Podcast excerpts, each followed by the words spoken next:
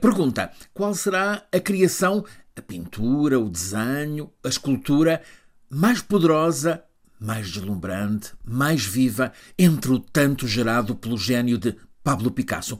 O facto de estes nossos dias estarem muito marcados pela guerra pode puxar-nos para a Guernica, símbolo para sempre do desespero, da crueldade, na barbárie de qualquer guerra. Mas a escolha não pode deixar de fora aquela revolução na arte de nos dar perspectiva na pintura, que são aqueles esculturais nus femininos nas Demoiselles d'Avignon.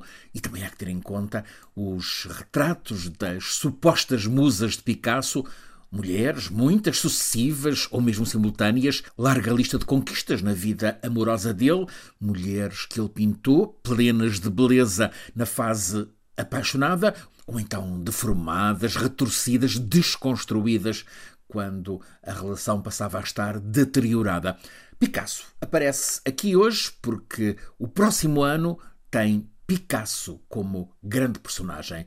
Estão anunciadas 42 grandes exposições em 38 museus principais na Europa e nos Estados Unidos, dois congressos Picasso, centenas de colóquios, dezenas de livros. Tudo sobre aquele que é, certamente, o mais genial pintor e inventor de formas no século XX. Picasso morreu há 50 anos mas até apetece trazê-lo também para este século XXI. Continua a ser vanguarda na criação. O pretexto para entrarmos num assim tão intenso ano Picasso é precisamente a data arredondada. 50 anos depois de Picasso. Vai ser exaltada a criação de Pablo Picasso, mas também está anunciada muita discussão, muito impulsionada por desenvolvimentos do movimento Me Too, sobre a personagem Pablo Picasso a vida íntima dele, sentimental, amorosa, sexual, mas que sendo íntima, ele colocou pública ao transportá-la para o que pintou. Aliás, essa discussão já começou com um simpósio no museu que tem o nome dele e que lhe é dedicado em Barcelona.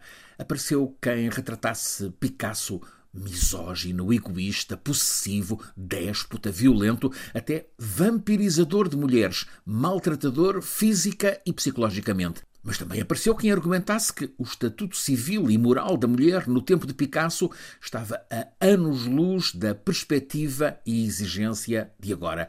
Este confronto entre o criador genial, idolatrado, e as interrogações incómodas sobre a pessoa também vai passar por uma série de debates no Museu de Brooklyn, Nova York. Em suma, vem aí um ano para rever e discutir Pablo Picasso a complexidade do gênio.